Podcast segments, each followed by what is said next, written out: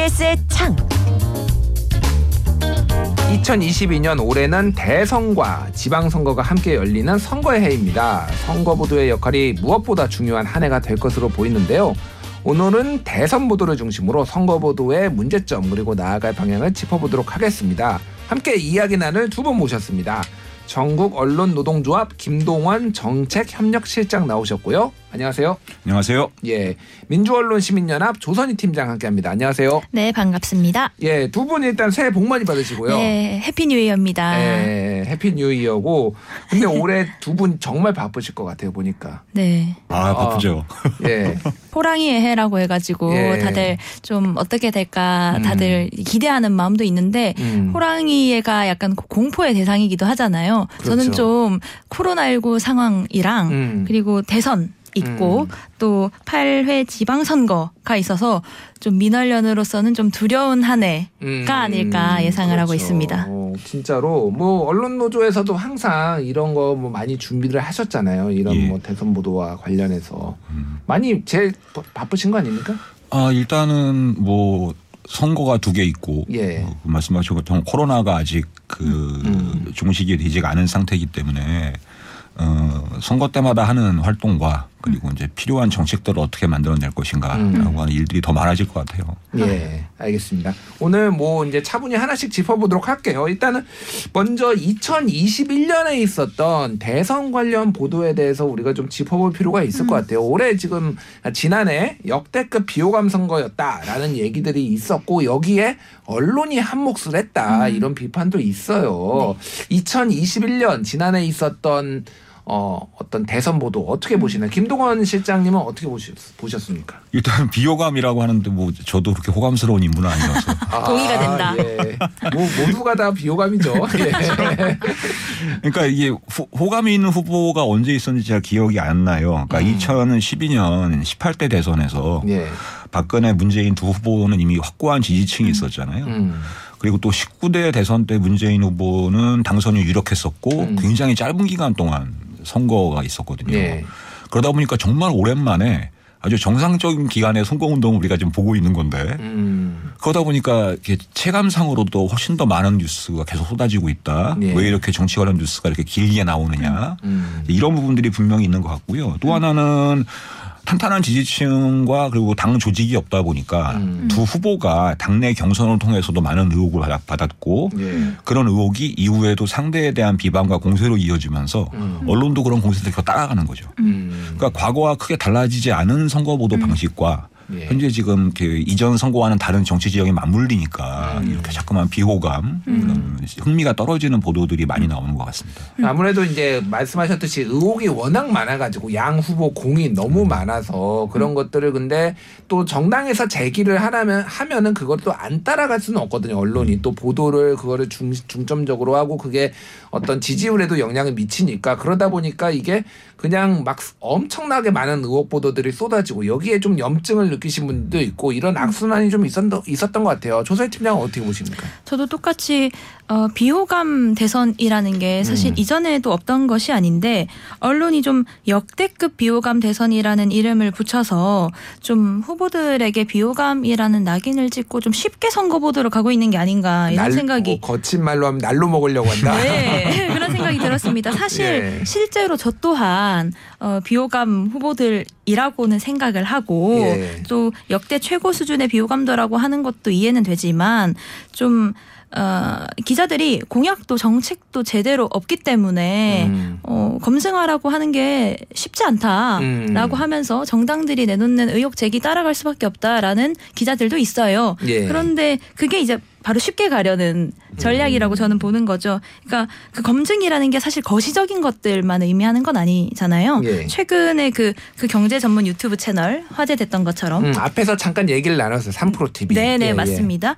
그런 것처럼 좀 어, 거기에 뭐 정책을 막 엄청 뭐 검증했다기보다는 좀 후보들이 어떤 경제에 대해서 어떻게 이제 생각하는지 좀 진솔한 모습, 음. 어, 좀 정책에 대한 생각들을 후보들의 본 모습에 가깝게 전달하는 내용이었다고 예. 저는 생각하는데 그것만으로도 유권자들과 시민들이 굉장히 만족했거든요. 음. 그러니까 그런 거시적인 것보다는 어, 그런 것에서도 만족을 하는데 좀 언론이 그런 것에 대한 좀 고민보다는 음. 정당들이 내놓는 거 후보들 따라다니기 좀 급급해서 쉽게 음. 가고 있는 결과가 아닌가 그렇게 음. 생각됩니다. 그러니까 정책 보 정책 선거를 안 한다라고 비판을 하면서 언론도 정책 어, 보도를 하려는 노력을 안 하고 그냥 비판만 하면서 오히려 어떤 되게 혼탁한 선거를 같이 이렇게 만드는 거 아닌가 그런 얘기를 해주신 것 같아요. 자 오- 올해 일단 뭐 이제 두 달여 정도 남았어요. 이제 대선까지 바람직한 선거 보도.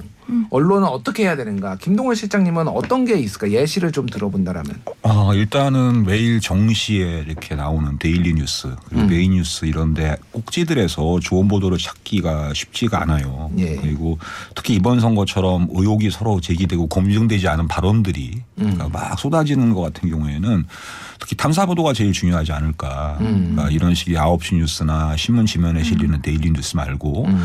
그래서 제가 기억나는 거는 두 달 전에 대장동 개발 사업 의혹이 제기됐을 때 KBS 시사기획창에서 대장동 음. 게임이라고 하는 그 탐사물을 방영을 했는데 예. 그게 되게 흥미로웠습니다. 그러니까 후보에게 제기된 기자 의혹들을 가지고 기자들이 2, 3분 분량의 리포트로는 못 하거든요. 예. 대장동 의혹을 보도하는데 사실은 기자들이 생각하는 스토리대로만 리포트를 써죠. 만들어서 매일 보도하기 때문에 음. 그렇게 보지 않는 시청자들은 무슨 얘기인지 몰라요. 음. 그러니까 이제 그런 시사 탐사 보도처럼 그동안 있었던 확인된 사실과 그리고 의혹 같은 것들을 그 시간 순으로 정리를 하고 거기에 얽혀 있는 이해 당사자가 누군지에 대한 관계도를 그려주고 음. 그러니까 이런 식으로 하는 보도가 굉장히 좀 좋지 않았나. 그리고 음. 또 하나는 방송은 아니지만은 경향신문에서 인터랙티브로 이상한 나라의 대장동이라고 하는 그 콘텐츠를 만들었는데 예, 예. 그 검찰 수사하고 언론 보도로 확인된 내용을 분석해서 2009년부터 음. 지금까지 토건 세력이 어떻게 개입했는지를 잘 보여주고 있어요. 예. 그러니까 바람직한 선거 보도라는 거는 후보 의혹에 대한 검증을 넘어서 도대체 토건 국가 라고 음. 하는 이런 우리 사회의 문제를 좀 드러내고 그거에 대한 해법을 묻는 그런 게 좋은 보도죠. 음. 그렇군요.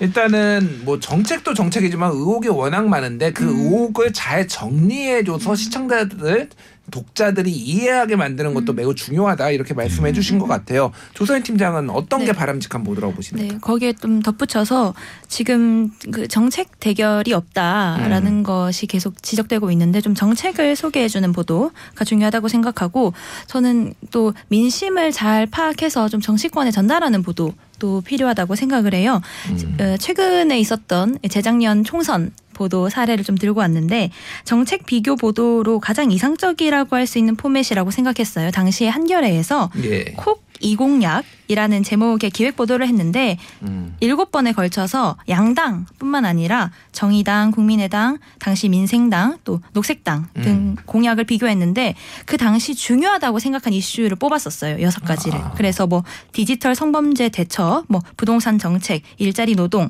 기후, 감염병 대응, 교육. 음. 그리고 또 진보 정당들 공약 이렇게 해서 좀 종합 선물 세트처럼 정책을 소개해주는 보도 굉장히 좀 교과서적이지만 이런 보도가 이제 필요하다 말씀드리고 음. 또 민심을 좀 사이다처럼 소개하는 보도들이 있었는데 그 당시 총선 때마다 나오는 SOC 공약들 있잖아요 지역별로 근데 이게 실제로 주민들이 좋아할까? 음. 를 MBC가 그 지역에 직접 가서 물어본 거예요. 그랬더니 음. 이제 그 지역 주민분들 의견이 굉장히 다 부정적이었어요.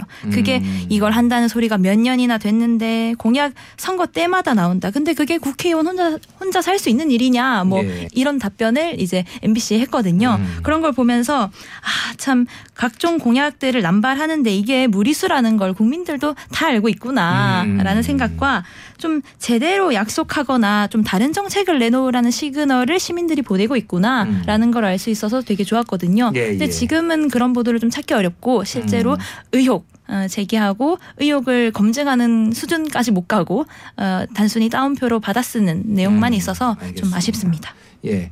이 공약이 되게 중요하기는 한데 사실은 양 정당이 이제 공약을 안 낸 것도 있고 또 하나는 이게 이제 대선이라는 게 개인이 하는 게 아니라 정당이 나서는 음. 거니까 이 정당 차원에서 정리된 공약도 있고 아니면 후보가 본인이 어디 나가서 음. 이제 하는 것도 있고 이게 막 섞여 있거든요. 그래서 앞, 앞서 얘기를 했던 3프로 TV 같은 경우에는 사실은 공약이라고 보기에는 그렇고 그쵸. 경제 상식과 비전 여기에 좀 더 이제 맞춰져 있다라고 보면 되고 공약은 또 당 차원에서 내는 그쵸. 거거든요. 음. 근데 이게 좀 어려운 부분이 있어요, 사실은. 이거를 음. 검증을 하는 그러니까 나오는 타이밍도 정당마다 다 다르고 음. 뭐 이거를 이제 검증하는 게 상당히 쉽지는 않다. 음. 좀 이렇게 저도 이런 거를 해봐서 아는데 쉽지는 않아요. 네, 해명을 예, 해주시고 계십니다. 그러니까 네. 언론의 어려움들을 좀 설명을 드린 겁니다. 그래서 어떤 그런 것들을 좀 더 집중해야 된 다라는 음. 말씀은 다 이해를 했고요. 네.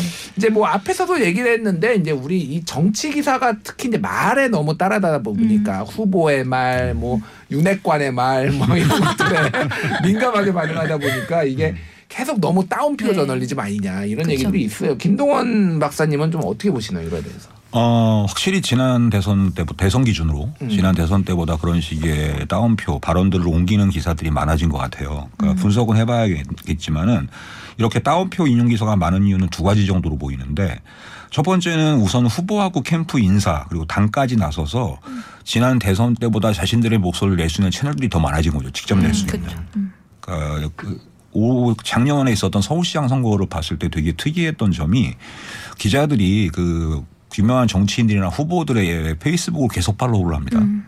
그래서 그 페이스북에 글이 올라오자마자 바로 그걸 기사로 음. 써버리거든요. 예.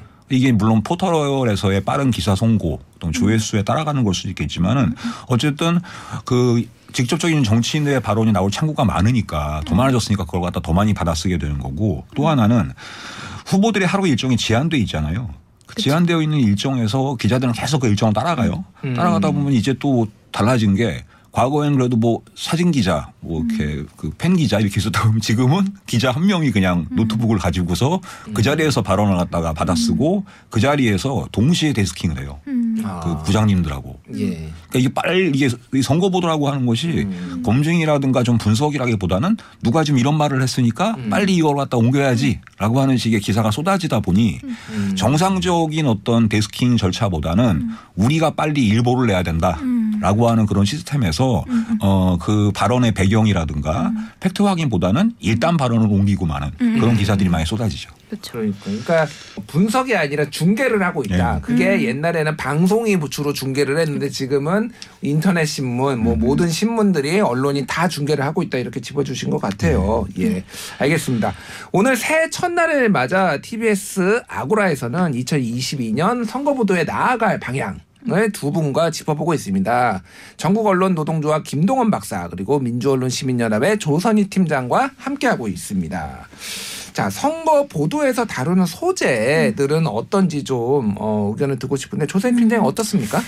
음, 계속 쭉 보고 있는데 저는 좀 피로감을 주는 보도들 중에서 제가 다이어리 저널리즘이라고 음. 부르고 싶은 다이어리 저널리즘. 뭐 그 금방 말씀해 주신 거랑 비슷해요. 음. 그러니까 선거에 들어서면은 각 캠프나 정당을 전담 취재하는 기자들이 붙잖아요. 그렇죠. 소위 맥, 마크맨이라고 하면서 그런데 이 대선 국면이 들어서니까 각 당 주요 주자들의 막 일거수일투족을 막 쫓으면서 보도를 계속 해주고 있어요. 음. 그러다 보니까 매일 저녁엔 방송사, 아침에 신문을 들여다보면 이 후보들이 전날 무엇을 했는지, 음. 당일에 무엇을 했는지를 소개하는 보도들이 굉장히 많습니다. 예. 당장 어제 보도만 봐도 이재명 더불어민주당 대선 후보는 어느 토론회에 가서 뭐 대연정을 하겠다고 밝혔다. 음. 일부 그린벨트 훼손을 통해서 택지 공급을 뭐 고민하겠다고 밝혔다. 음. 뭐 윤석열 국민의힘 후보는 대구 경북을 방문해서 뭐 신공항을 건설하겠다고 밝혔다. 예. 라고 쭉 얘기를 해주는데 음. 이 보도들을 보면 일정 발언 같은 것들은 계속 보도를 해줘요. 그런데 음. 이 발언들의 타당성은 물론이고 음. 실현 가능성 같은 것들을 말해주진 않거든요. 그 음. 보도들을 저도 분석을 해보고 싶은데 대부분 기사가 이렇게 흘러갑니다. 그러니까 뭐 어떤 후보가 어느 곳을 방문해서 이렇게 말했다. 음. 또그 다음에는 이렇게 말했다. 그리고 이렇게 말했다. 음. 기자 byline 이렇게 나와요. 예. 그러니까 그 말이 실제로 어느 정도로 실현 가능한지 음. 그게 실제로 지금 우리 국민의 삶에 필요한지 같은 것들은 따져보지 않고 예. 그냥 그 말을 그대로 받아쓰고 있는 거거든요. 음. 근데 이거는 언론의 역할이 아니라 그냥 그 캠프 공보단의 역할이라고 보이는데 예. 이렇게 그냥 계속 하고 있단 말이죠. 음. 음, 이게 굉장히 문제라고 생각하고 저는 다이어리를 보는 것 같다 마치 아. 음, 라는 생각을 하고 있습니다. 오늘은 나는 어디에 가서 뭐라고 했다. 말했다. 아, 말했다. 음, 음. 아, 오늘 끝. 참 좋았다. 네. 뭐 이렇게. 그런 두 식. 분이 사실은 말씀하신 게 사실 비슷해요. 네. 요즘 너무 빠르게 속도가 나는 것도 있고 사실은 이제 이게 캠프의 입장에서 보면은 언론 보도를 나게 하는 것도 되게 중요하거든요. 그게 네거티브한 것이든 파지티브한 것이든 그러다 보니까 원래는 당에서 발표를 해야 될 거를 후보가 어디에 가가지고 후보가 발언을 하게 해서 이렇게 좀 하는 트렌드도 좀 옛날하고 많이 바뀌었어요. 그러니까 음. 그런 부분들까지 있다 보니까 어디에 가면은 뭔가 뭐, 시- 뭐, 요- 신박한. 신박한 예. 어떤 걸 내놓는다든지. 그러니까 이제 정책이 맨날 바뀐다. 뭐 이런 어, 비판도 그쵸. 이제 오락가락 한다. 뭐 특히 이재명 후보 같은 경우에는 뭐 이런 얘기도 많이 나오고 있는 것 같습니다. 아, 이거는 근데 어떻게 해결할 수가 있나요? 김동원 박사님 이거 해결이 가능한가요? 궁금합니다. 예. 이게 뭐 해결이 되겠습니까? 되게- 어. 근데 이제 다만 지금 말씀하신 것처럼 이게 좀 걱정되는 거는 그렇게 보통 선거 때가 되면은 정당하고 그다음에 선거 후보의 캠프가 잘 커뮤니케이션이 안 돼요. 일단 그게 문제입니다. 예. 캠프는 계속 일정 따라가면서 후보들의 메시지라든가 이런 행보의 관리를 하게 되고 정당은 거기에 대한 자원을 갖다가 지원하는 형식이에요. 예. 그러다 보니까 이게 어떤 일이 벌어지냐면은 그 후보들이 자꾸만 이렇게 어떤 말을 던지고 공약을 던지는데 이 공약이 사실은 입법 이거든요. 음. 그러니까 국회에서 법을 바꿔서 해결해야 될 건데 그걸 갖다가 대통령이 후보가 하겠다라고 이제 던져버리면은 음. 그러니까 이게 이제 우리 시민이들의 시청자들도 믿지를 못하겠는 게 음. 저렇게 말로 하는 공약이 과연 제대로 지켜질 수 있느냐 음. 저게 실현 가능한 거냐 음. 대통령의 직권으로 행정부를 통해서 할 수 있는 건지 예. 아니면 이게 국회를 넘어가서 그 길고 긴 그 입법 과정을 거쳐야 되는 건지 이런 구분도 없는 상태에서 계속 나오다 보니 음. 이런 것들이 그 시민들이 보실 때는 믿을 수가 없는 거죠. 음. 저게 과연 공약인가? 음. 이게 돼 있는 것도 있고 또 하나는 중요한 게 아까 그 김진일 대표께서 말씀하셨지만은 이 정당이 규모가 클수록 미디어에 맞춰가요. 음. 어떻게 보도가 될지를 알고 있기 때문에 음. 어느 시점에 보도가 돼야 된다는 걸 알고 있기 때문에 음. 정당 스스로나 후보 캠프에서도 일종의 미디어를 이용하는 방법으로 음. 이렇게 발언을 던지는 경우도 많습니다. 정책도 그렇고. 음. 그러다 보니까 이거를 어느 한쪽이 아, 이 언론은 역시 이번 대선도 똑같아. 음. 라고 하는 것도 그렇지만은 정치권이 그런 식으로 미디어를 갖다가 선거의 전략의 일부로 쓴다는 거. 음. 이게 서로 이제 어떻게 보면은 적대적 공선이, 공- 공생이기도 하면서 음. 서로가 뗄래야 뗄 수 없는 관계가 되는 거죠. 알겠습니다. 이런 현실적인 문제들이 있다. 이게 뭐 너 한쪽의 책임만은 아니다라는 거를 말씀해 주셨어요. 자, 그럼에도 불구하고 대선 모두 조금 바뀌어야 되지 않나. 뭐 이렇게 문제가 있다라면은 현실적인 제약 뭐 알고 있 습니다만 그래도 어떻게 좀 해야 해야 되고 좀 아, 대- 현실적인 대안 이런 것들을 좀 말씀해 주시면 좋을 것 같아요. 일단 김동훈 박사님 어떤 것들을 좀 해야 될까요?